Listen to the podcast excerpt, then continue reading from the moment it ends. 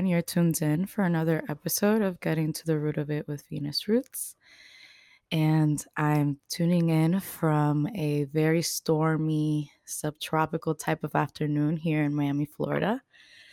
But I think I'm interested in talking about other type of storms today as we're coming out of a weekend that has put global attention on a region that my people are from and that feels very dear to my heart the Caribbean. I'm thinking specifically of places like Haiti and Cuba. And I wanted to be in conversation with a deep a comrade that I deeply trust, who analysis is always clarifying and illuminating in moments like this where the media is more disorienting than not.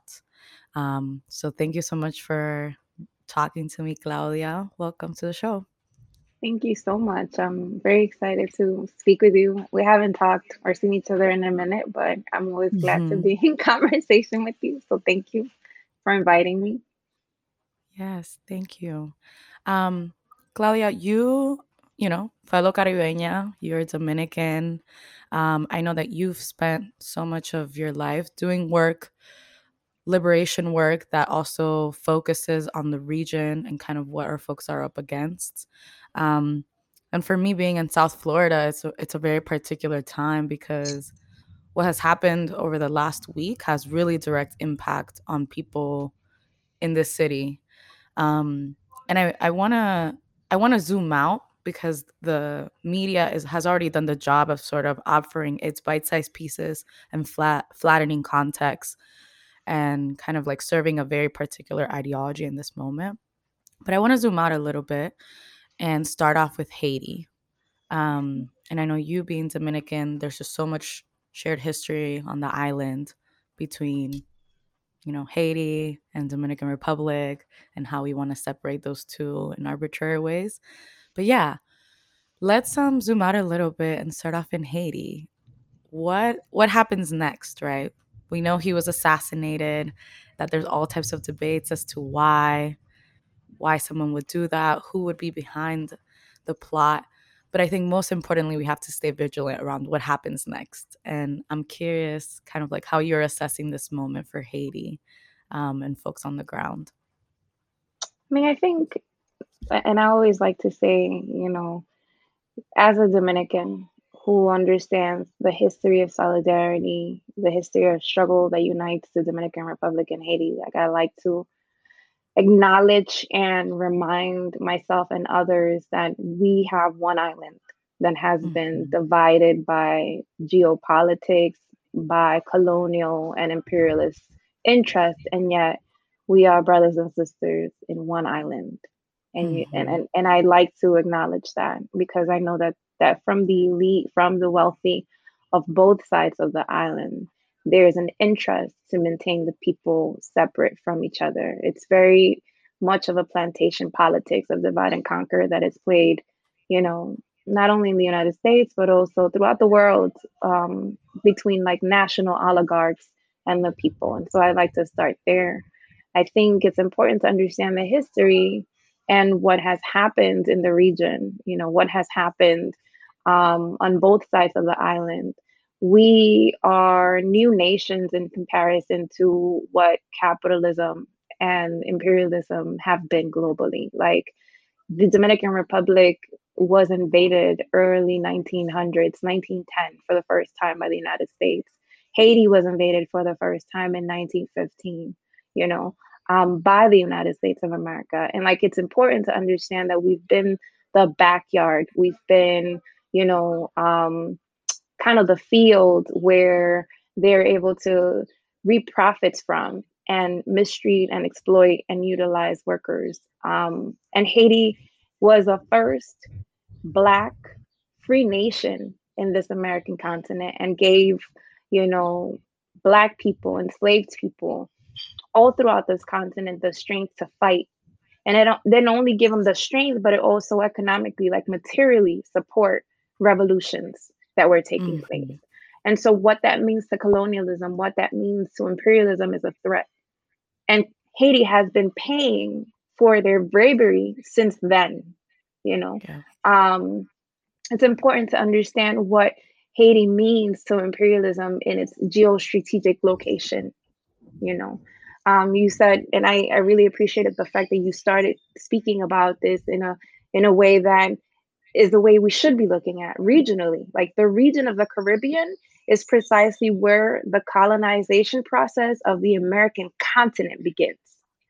Mm-hmm. And we can't forget that. This is where, you know, the the launching to conquer the south part of the American continent, to conquer the Central American part of the American continent began, you know. And so it's strategic to anyone that seeks to rule over the region.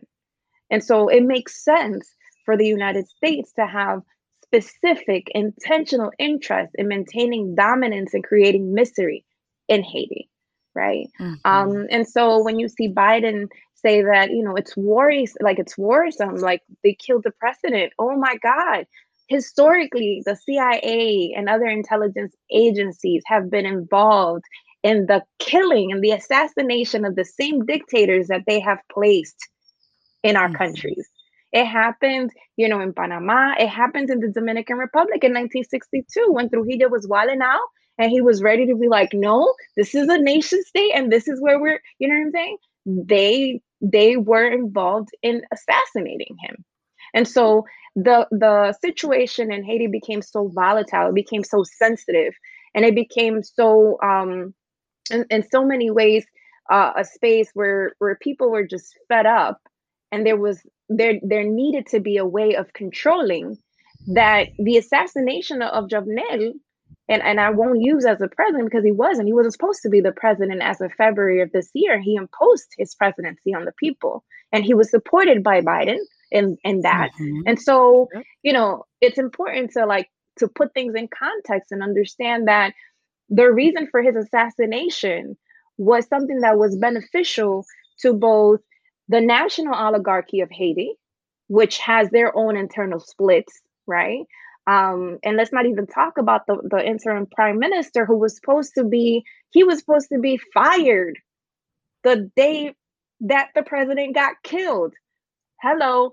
And then you have Biden talking about this is worrisome and we're going to need to go and, you know, and, and intervene somehow. There, mm-hmm. there, there was a surge for an intervention by the US and there was a justification that was needed. And this is the perfect justification. When you have people out in the streets that had been protesting since February 2019 and all throughout a pandemic because they are against neoliberalism, because they are against, you know, the corruption that was so clear in Haiti. I mean, these the, the government stole not only the, the Haitian government, but the Dominican government was also involved. They stole millions of dollars from Petrocaribe, which was some an additional economic support that was coming from Venezuela, and that money was stolen. And there was no way of saying how the government spent it because it wasn't spent on roads, it wasn't spent on transportation, it wasn't spent on health infrastructure, it wasn't spent on, uh, spent on education. And so you know people were on the streets how do you control that you need to create another another level of chaos and another level yeah. of chaos was the assassination of Jovenel. Now, what happens in Haiti is the deepening of the neoliberal project. They're not going to transform the economic and political system to benefit the people because it's precisely what they are threatened by. If that were to happen, if Haiti were to be a sovereign government, a sovereign nation, it would be threatening to the United States. Because anything outside of the logic of what interests them economically, politically, is a threat to them, you know, or at least they perceive it in that way. And so, again, Haiti has always had a potential, like a potential for um, for inspiring precisely because it was the mm. first black republic republic in the american continent precisely because it was the first independent you know country. Um, and a lot of inspiration comes from that to oppressed people you know? And so you know in terms of what's coming next the united states is going to continue to do what it's always done. It's it's you know its advance is is is um is war tactics to be a hybrid type of war where it's not only boots on the ground it's also political warfare it's a lawfare it's you know ideological warfare it's finding every way shape or form to become an obstacle to the growth of any nation that desires to be free Oof, all of that. I mean, there's a lot for us to tease out there. I think a few things that I, I just want to just like highlight and reiterate because you know the level of historical amnesia in this country is just impressive. Um, is you know you mentioned Biden, which for so many liberals in this country was kind of the saving grace, right? But we know, you know, he's just another puppet of neoliberal rationale. And we knew that his positionality when it came to international politics, particularly any type of revolutionary states, was going to be the same status quo as always, right? Like we know that this is equally endorsed by the Republicans or Democrats. And I think it's important to mention like Biden kind of gave like the final stamp of approval for him to stay in Haiti, right? Like once the president of the United States kind of says like you're good, you know, in many ways like you kind of are good right like you're like i'm protected and it's no surprise that biden's team is already in haiti you know was in haiti yesterday on sunday already talking about intervention already talking about supporting transition already you know we've seen this happen time and time again um but I also think something you mentioned that's like really important that I do think this country has perfected is is this hybrid war tactic, right? Because mm-hmm. I think sometimes folks can think of like, okay, well, I don't see a military base or I don't see soldiers like stomping through the the streets. But what we do see is, you know, establishment media from the New York Times to the Washington Post to Wall Street Journal kind of already manufacturing consent about what should happen next and what is in the best benefit of Haitian people. Um, and we're seeing something very similarly with Cuba right now, right? Like that has mm-hmm. been the other hot topic of the weekend. Um, and very similarly, I mean, again, it's sometimes, you know, sometimes I laugh because I'm like, leftists aren't like, you know, you, you know, we can't tell the future, but I think we're just analyzing patterns that have happened so many times. And I mm-hmm. want to jump a little bit to kind of on all of these sort of points. Similarly, what are you seeing this weekend with Cuba, right? Because it's very similar on the threat to empire politic and very similar response. Yeah, I mean, again, going back to history, and I appreciate you speaking to like the level of amnesia that we have when it comes to like people's struggles, people's movements, and everything we've endured to be able to mm-hmm. survive. Like we talk about resistance, you know, and I think it's important for us to to know the history and what that has meant in terms of the levels of sacrifice that our people have had to make to be able to be where they are. And and that's in relationship also to the Cuban Revolution. Like to understand, we need to go back way 1950 like understand 19, the 1950s, understand 1954 in Guatemala and what they did to Guatemala, right? And when I say mm-hmm. they, I mean the United States empire.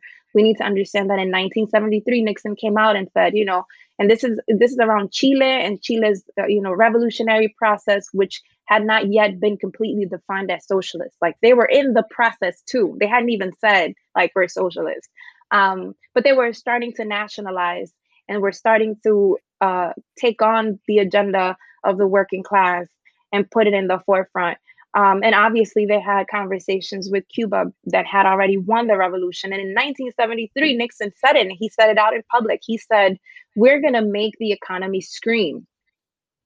Mm-hmm. Right. And he said this in relationship to Chile. And he said it meaning we're not going to allow the Allende government to advance. And in order for us to do that, we're going to make the economy scream. Now, if you think about the US blockade on Cuba, is precisely what they've done. They've made the economy scream in Cuba, and it came to a halt this weekend. Yeah. But it's been yeah. happening for the last 62 years. Okay. And so to think about 62 years of an economic blockade is to say that the US blockade on Cuba has cost the Cuban people, you know, the mothers, the sisters, the brothers, the like the people that we should be caring about, a hundred and thirty billion dollars. That's a crime against humanity that the United States has done against the Cuban people, right? And so all this is kind of put in the back burner and is not talked about and we don't want to discuss what the human impact has been to the Cuban Revolution because they've stood and defended an ideology. Now, the best way for me to think about this, and people think I'm crazy sometimes, but if I want to explain this to a, to anyone, just an ordinary person who has no concept of politics, I think about domestic violence and I think about violent relationships. And I think how people are manipulated into doing things that they don't want to do. And a lot of times when you're th- thinking about a small family, you're thinking about interrelationships between pri- primarily between men and women because of patriarchy and how it's developed. The mm-hmm. economic question is huge because you don't have X, Y, and Z. I'm going to make you do what I want you to do. And that's the type of relationship that the United States has built, not only with the region, but with the world economically. It's been a violent relationship. And when we think about what is meant for Cuba, is meant for the Cuban Revolution to be very creative and attempt to do things with the solidarity of the rest of the world, living in a region with its primary enemy a couple of miles away. Mm-hmm. And with a media apparatus that ideologically controls even those who are involved in movement in the United States to think from the lens of the empire. You know, and it's again, it's very disheartening because when we talk about, you know, when we see what's happening now, we want to pull some similarities, you know, and we want to say, well, they're revolting like the revolts happened here last year. Oh, hell no. It is not the same context. It is not the same thing, you know? And it is not the same thing because the things that are guaranteed by the Cuban state to the Cuban people are not the things in any way, shape, or form that we are guaranteed. In fact, are the things that we're fighting for. Right. You know, and mm. we have to understand again that the Cuban Revolution was was born, it won in 1959 is as old probably as many of our parents or grandparents. Mm-hmm. And it mm-hmm. has survived in constant attacks. We don't talk about the US mercenaries that have gone to Cuba to actually do terrorist attacks and blow up buildings. We don't mm-hmm. talk, you know, about the many attempts against the lives of the presidents against Fidel. You know what I'm saying? And and so these are all tactics that are that are fall within an imperialist strategy and that are not solely done to have not only been so, solely done to Cuba. Like I mentioned again, 1954, they did that to Guatemala. In 1973, they did that to Chile. They've done that to Nicaragua. They've done that to Iran in the mm-hmm. Middle East. So, like, we need to understand that these are practices that have historically been utilized against any nation that has decided to walk away from the capitalist logic, to walk away from the imperial relationship with the United States. And if we can't see that through that lens, then what we're doing is ultimately siding with the enemy of our people. Yeah. Yep. Exactly. I think, oof, I mean, something I, I really want to talk about because, you know, I see it. I see it right now on social media people are flattening the impact of the blockade, right? And people are talking about it as if it was almost this abstract, amorphous cloud. Yes, the blockade. And then blaming the fact that the misery that millions of people are facing, not having access to basic necessities, not having access to, you know, the all the things that our folks need is actually a direct impact because of that blockade that is not abstract at all, right? mm-hmm. um you know i've been reading that you know seeing what what's coming out of the other camp about how you know things like oh the blockade doesn't impact food or basic supplies and it you know, I I recall, you know, when I was in Cuba and realizing that that's absolutely what it, it's impacting. I recall conversations I had, you know, with folks on the ground last year, right, during election times and asking them how they felt about, you know, the elections here in, in the empire and what that impact could have. And folks being very frank as to like, unless the blockade is lifted and there's any sort of positionality around that transformed, material conditions in Cuba will actually continue to worsen, right? And mm-hmm. I think to mm-hmm. your point, that has been sort of the trajectory of what this country has been working on and orchestrating for the past 60 plus years since the since before the revolution right? Um and i think it's uh, the only reason why i'm like harping on that is because i think on one end it's like you know i think what folks will say is like okay are you saying that people in cuba do have access to all the things or you know are not going hungry? And for me i'm like i actually am am curious as to who's at fault for that, right? And mm-hmm. what are mm-hmm. the power dynamics at play? What's the historical context? And who benefits from people in Cuba being hungry? Um, and I think that's the big difference right now that we're sort of trying to trying to understand, right? Because um, it's like Henry Kiss- Kissinger said it best. You know, he's like Latin America's our playground, mm-hmm. and mm-hmm. every single year, you know, we can look at every single country.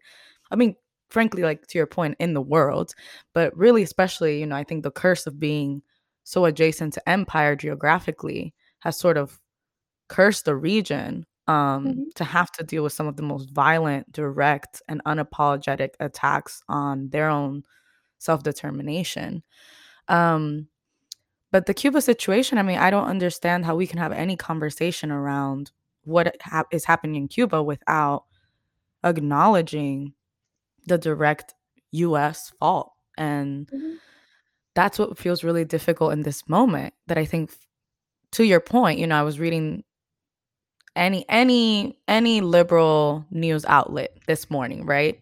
The New York Times and how they speak of it is all they care about is speaking about an authoritarian government, misery, people being hungry, pro, um, police again attacking protesters and to your point trying to make parallels as to what happened here during our uprising how you know what is our sort of political and moral responsibility right now it's just like oppressed people and people who should be in solidarity with those that look like us and share our exact history um, in these times that are going to be particularly confusing and i and, and i'm thinking specifically of like young people right who mm-hmm. might be getting their news from social media outlets, from places that are just a little bit more digestible, you know, quick. And yeah, you know, I'm I'm curious from your sort of POV right now, kind of like what's our responsibility and what are some top of line things that you want folks to keep in mind? Well, you know, I can't just give a simple answer, right? Like I, I gotta go. I think, you know, to to some of the point that you were making, it's important to see like what is organic to capitalism? What is organic to imperialism? By organic, I mean inherent. Like, what do they need to be able to survive? And they need, absolutely need to crush any revolutionary spirit, anything that is against the interests of capitalism and imperialism. That's the first. Like, let's put those glasses on. And when we put mm-hmm. those glasses on, then we could see wait, wait a minute. Why didn't have it? Why did they not have an interest in listening to the Haitian people since they came out in February 2019? Why were they like paying attention to the fact that people were questioning corruption? They were questioning the economic and political system in Haiti. And they were, and I'm not talking about like marches in the United States that are just pockets of people. I'm talking about an entire population out in the streets since February 2019 till now because it's been happening all through. This is two years in the making, okay? Why wasn't the United States interested in that then? Why wasn't the United States interested in thinking about the Puerto Rican people who were also out in the mm-hmm. streets in 2019 massively against the neo, like the the not neo, but the colonial project that is being imposed on them with um you know, with a manage with a management board, fiscal management board that has been imposed by the United States. Like, why wasn't the United States saying, "Hey, we are there for the Puerto Rican and with the Puerto Rican people"? Because it meant it means that they would have to actually come back and say, "But wait a minute, they're our colony, so we need to give this country back to its people." Is that part of the capitalist and imperialist interest? Hell no, right? Why weren't they responding and haven't been responding to the massive protest in Colombia? In fact, they've actually been quiet and supportive of the president, of who is course. their baby boy. Because mm-hmm. anything and everything that you could think of when the United States asks Colombia to do, Colombia will do it. Because they are geographically located also next to Venezuela and they launch mm-hmm. attacks to Venezuela from Colombia, right? And so we need to put those glasses on and we need to analyze things like that, right? When you have Haitians land in Miami in the banana boats, they are easily turned back mm-hmm. because there is no interest politically in keeping those economic refugees in this country because they, the United States is creating the condition in Haiti, right? But when it mm-hmm. comes to Cuba, hey, and now, you know, we're going to give you everything. And now you're going to have to, you know, be on our side. And I know that in Miami, there are folks that are not anti revolution, that are Cuban and have have left Cuba because of the economic conditions that the blockade has created. Which brings me to my next point, which is the economic conditions in Haiti, the economic conditions in the Dominican Republic, the econ- economic conditions in, you know, in Puerto Rico are similar because of colonial and imperial rule in the region. Even if Cuba is a socialist nation, it's still part of that region that has been struggling to get out of that relationship. That was able to win a revolution, but is still in relationship to the United States, whether it wants it or not, because the US holds global hegemony, right? And so when we're thinking about what we can do is first put the put the lenses on that are on the right side of history. Please, we need to learn y'all. who our history what our history is and who our enemy is. And by enemy i mean our class enemy. Who attacks our people? Who attacks the poor and dispossessed? And we need to first see ourselves as part of that class. We are part mm-hmm. of the poor and working class of the world especially if we're immigrants. Especially if we're part of the historically marginalized communities in the United States. Like we are that. That is who we are. And there are ways in which in history we could see patterns that are utilized by our enemy in the United States and outside of the United States. When we think about when we think about um, COINTELPRO that happened in the 60s and 70s to be able to destabilize political organizations. And it's the reason why we have such an ideological vacuum in this country, where we have so much of a break in our lineage, in our radical lineage, is part of the COINTELPRO program. Look up mm-hmm. Hoover. Like that is it. Parallelly, what did they do in Latin America? El Plan Condor. Mm-hmm. To destabilize political organizations, to persecute political leaders, to exterminate people you know? And they did that all throughout the world with different names but it was the same patterns the same actions right? And so we need to put on the lenses that allow us to see ourselves and others as part of a class. I think we need to be able to go in and do research about the united states interests and their actions you know it is not and is not unintentional that they are attacking haiti that they are attacking cuba that they are attacking venezuela and that they have such a huge relationship with colombia and that they are you know still in relationship with bolsonaro in brazil. Like these are reasons there are reasons to that and there's historical reasons that again go back to the economic and political interests of the united states. And so what do we do? If we're really interested we're really, really interested in advancing the living conditions of the Cuban people as people in the United States. Our role is to fight for the blockade to be lifted. That's our like our role is to fight for the blockade to be lifted because our responsibility as US citizens is with our damn government. Like right. we have no we have no business going into Cuba saying anything about the Cuban government where we can't keep our government in check. No. That's our task. We keep our government in check. We make sure that our government is actually establishing relationships that are not imperialist relationships. And in order for us to be able to do that, you know, we need to know how those look like, and we need to know how we become uh, complicit to those behaviors. How we are also promoting, in one way or another, things that are coming straight from the Pentagon.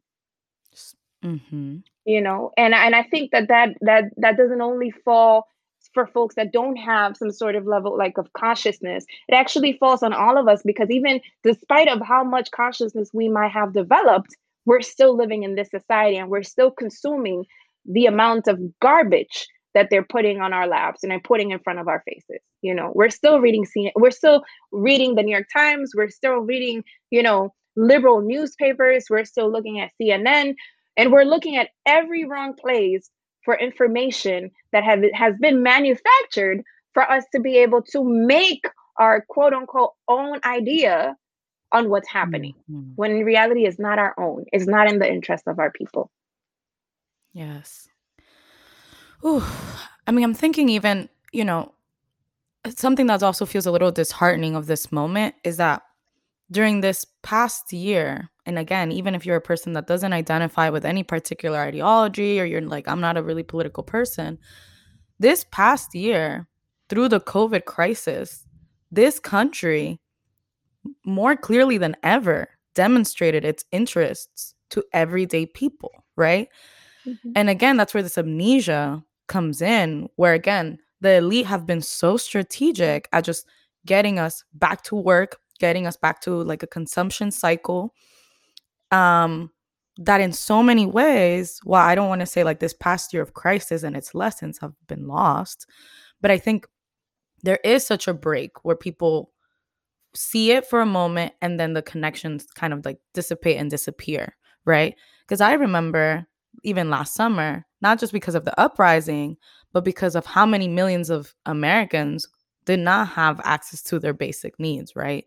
And how in a crisis that we had never faced before, the government had absolutely no plan to get folks the food that they needed, medicine, had no healthcare sort of resolution to address the health crisis and the global pandemic, where we weren't getting those stimulus checks, right, that we desperately needed, where folks were being evicted out of their homes, mothers with children. And somehow that was just, you know, just now. And it's continuing to happen, right? Not everyone is somehow mm-hmm. like back to whatever we call normalcy.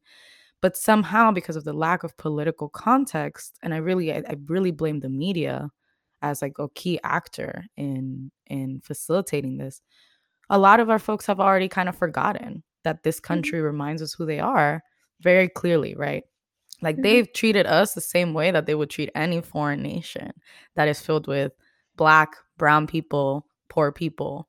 Um and that that feels really hard right? Mm-hmm. and i think to your something that i really i really appreciate is this isn't just for um you know a particular set of people right? I think even our folks in this country are struggling right? Like i'm an organizer you're a political worker and we know that these are tensions within our movement right mm. a movement that you know is in in like the throes of like the nonprofit industrial complex and in that huge contradiction and in a country that quite frankly doesn't prioritize any type of political education or historical analysis because again it's it would be counterintuitive to this country.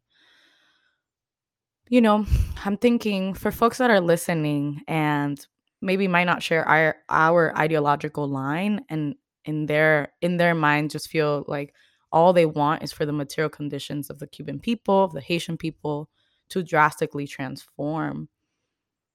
You know, besides our commitment of the blockade are there any other you know are there key historical anchors that you want to ground folks in that we're just not seeing and hearing enough of i mean i think again this aspect and you know, I appreciate you kind of challenging me to think about, you know, these historical anchors and think beyond this question of a blockade. And I want to go back to the Haitian Revolution of 1804. And I want to go back to what it meant at that particular context because that's what we're talking about. We had the 1804 revolution in Haiti, and we have this current revolution, the socialist revolution, happening now and and struggling to be able to to survive and grow and move forward. Um, and those are two historical parallels that are very important because what the 1804 revolution meant to slaves in this country, what it meant to slaves all throughout the region, is the same thing that the Cuban Revolution is to mean to every one of us. Mm. That's what it's meant to be. It was a it was a it was a light. It was, you know, it was a beaming light of hope. Um, there were many folks who left Haiti and came to the United States and settled in New Orleans and worked towards building revolution from that space. The Cuban Revolution did the same with Angola. They did the same with the Dominican Republic. They've done the same with Venezuela. You know, they've attempted to advance working class revolution in the world when we think about health and everything that you were talking about, I remember when Katrina happened. Mm-hmm. And the first ones to come out and say, we're down to help, we're down to send medical support, were the Cubans and the Venezuelans. And this country, this government said, we don't need your help when people were dying. And there were buses saving cats and dogs and leaving people to die in, in New Orleans.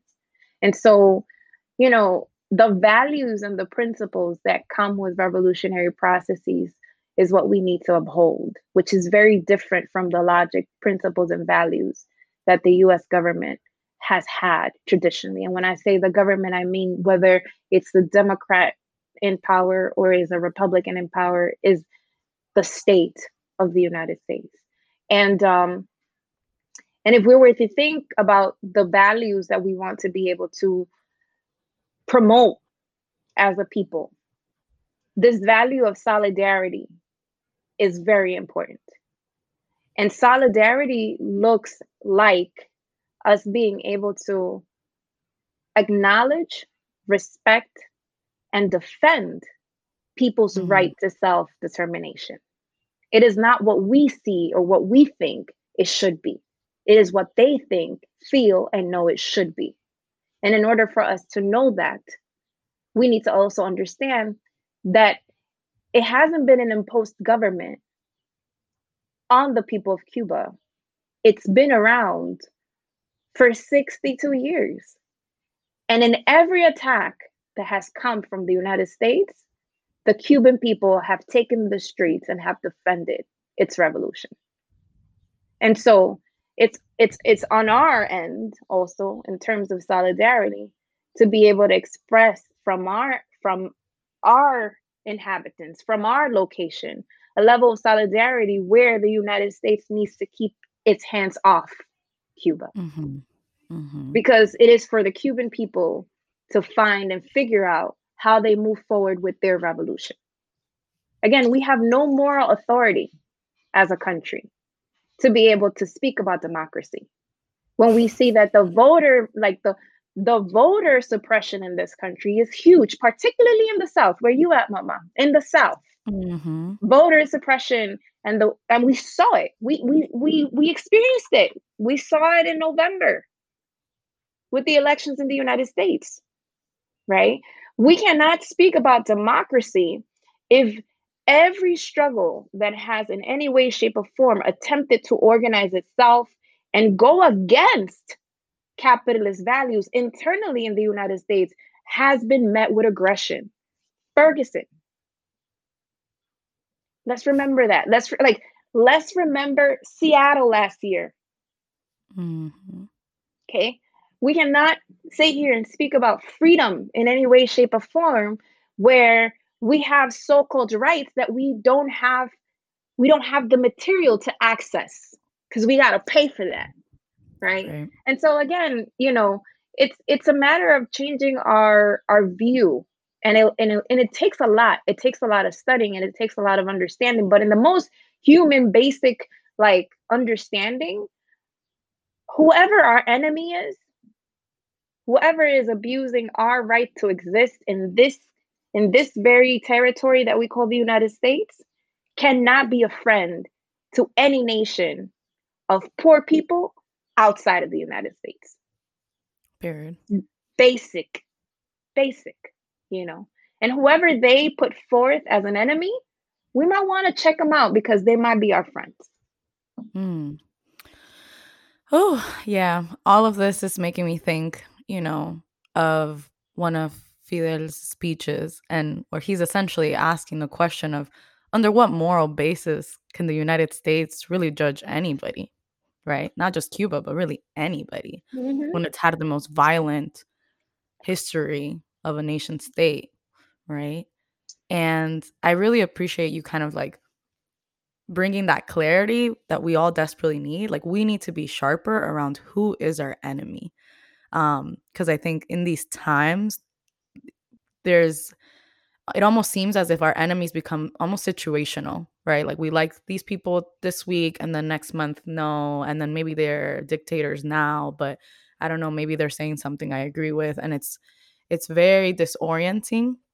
And once you zoom out a little bit and step back into your point, like study and really ask the questions and have those conversations around who who are the people that have the boots on our neck here and similarly you know what are they doing across the region across the globe and that's a, i think that's a question that young people people doing political work just everyday folks who are trying to survive and reimagine something in this country like really have to answer seriously um, and just be very weary of this moment um, because this is you know this is all part of a plan right Mhm. i think of even the uprisings last summer and how we were hearing that these were planted by foreign you know foreign interests when we know very well because of our lived experiences in our neighborhoods and the work that we do that actually no one has to come outside of this country to fuel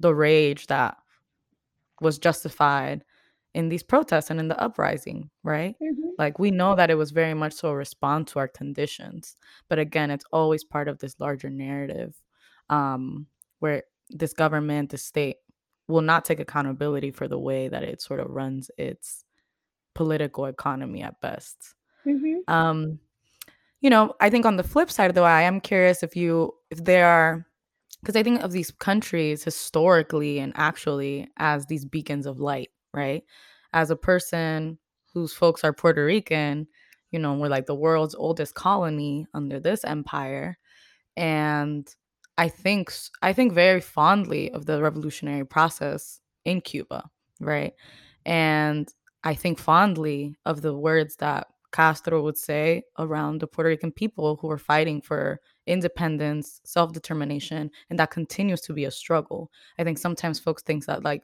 oh maybe that was in the 60s and 70s during that era but it's not right like folks on the island don't want la junta running our Mhm.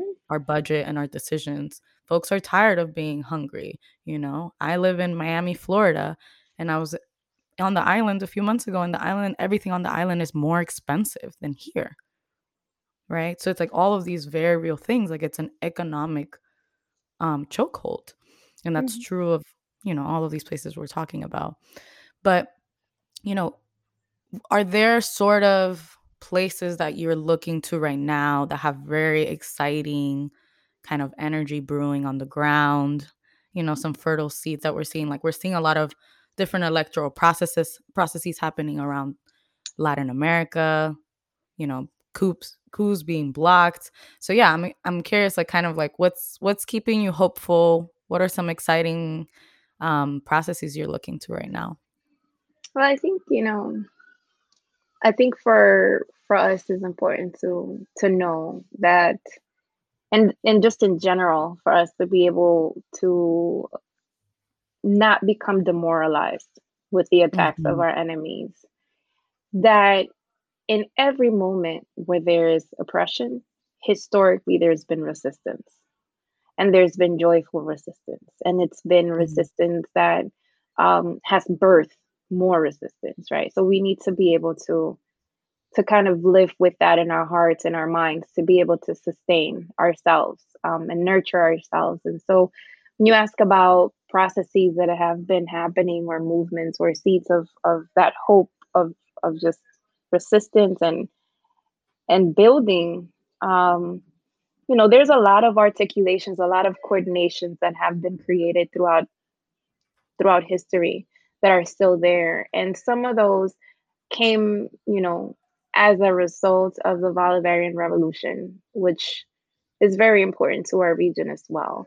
Um, so we have you know alba movimientos which is a coordination of hundreds of social movements um, throughout the region including the us um, that are able to be in conversation with each other and beyond the the solidarity that we understand in the United States, which is most mostly based on like positioning ourselves or putting out statements, which are important, are also about how do we build projects together, right? And so you Mhm. have coming out of the Alba movements, you have you know political education that is that has been happening um, as a way of forming new militants to be able to continue to do the ideological and practical work that needs to be done. Um, you have, you know, spaces like the comrades in COPINH in Honduras who just won a huge battle to be able to get justice for um, for Berta Cáceres, who was assassinated, you know, Mhm. by companies looking to extract an indigenous territory. So the news came where one of the actual owners of the company was um, was charged with being the intellectual author of her murder that's huge because it also like reinforces the the energies to keep to keep moving that work forward right? Um you seen in peru like you were saying you know people went and popularly like elected government was in place and there have been attempts to get um the president who was popularly elected out of the presidency because is a socialist and it's a someone who again it's um working to advance the material conditions of poor people there, people have been strongly defending their position, right? Even, you know, even when I see and think about Haiti, going back to it, that the people have not, they have not stepped back from fighting against neoliberalism in two years. Mhm. That's like, that's a huge uh, re-energizer, and it should be to everyone within the United States because to see people in their immediate condition, you know, where they've understood they have nothing to lose and everything to gain is a huge like wow, like shit, we should be doing something like that, right? Mhm. Um Mhm. and so there's just seeds of of hope in every struggle to look at Bolivia after a coup was launched and see how the people organized and did the work that needed to be done to be able to get the you know the government of MAS back into into place and continue to build that you know plurinational state that is Bolivia. Um it's beautiful. And so there's a lot for there's a lot that we need to acknowledge we need to defend and fight for. And there are people who are um, in worsening conditions and worsening conditions meaning you know that, that it's not only like we suffer the attacks of the capitalist state here and when you look at countries abroad it's not only the capitalist state of the united states it's also the capitalist interests of the oligarchies in those countries you know Mhm. it's also the companies it's also so there's an added factor always. And so when you see that folks are understanding that there isn't anything more to lose and that they need to be able to struggle to advance and that they do it with the utmost dignity, with the utmost integrity, with the the, the utmost sense of building coalition and building collective work, then you start learning and you start saying, you know, it's it's worth the fight. It's mm-hmm. really worth the fight.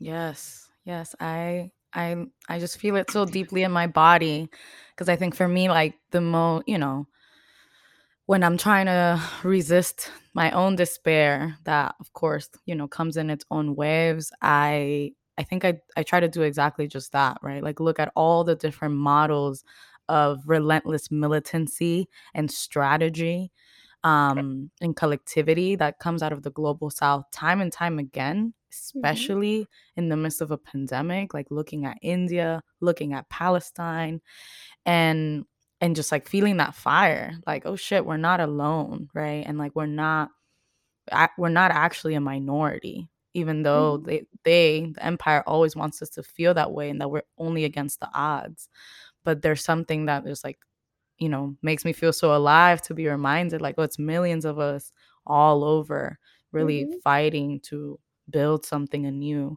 um, in the face of ruin and that i i agree i think that is really beautiful um Claudia, I want to thank you so much for your work, for coming and talking to me, and just kind of like for all the clarity that you offer. You know, it had been a, a minute since we had spoken, but I knew that this conversation was going to be so fruitful with you. And I deeply admire kind of the way that you move through the work. And, you know, venceremos. Yeah, venceremos. Viviremos y venceremos. And I appreciate you inviting me and um, I love being in conversation with you. The admiration is mutual. Keep up, keep up the work that's necessary. That's beyond good. Thank you so much. Thank you.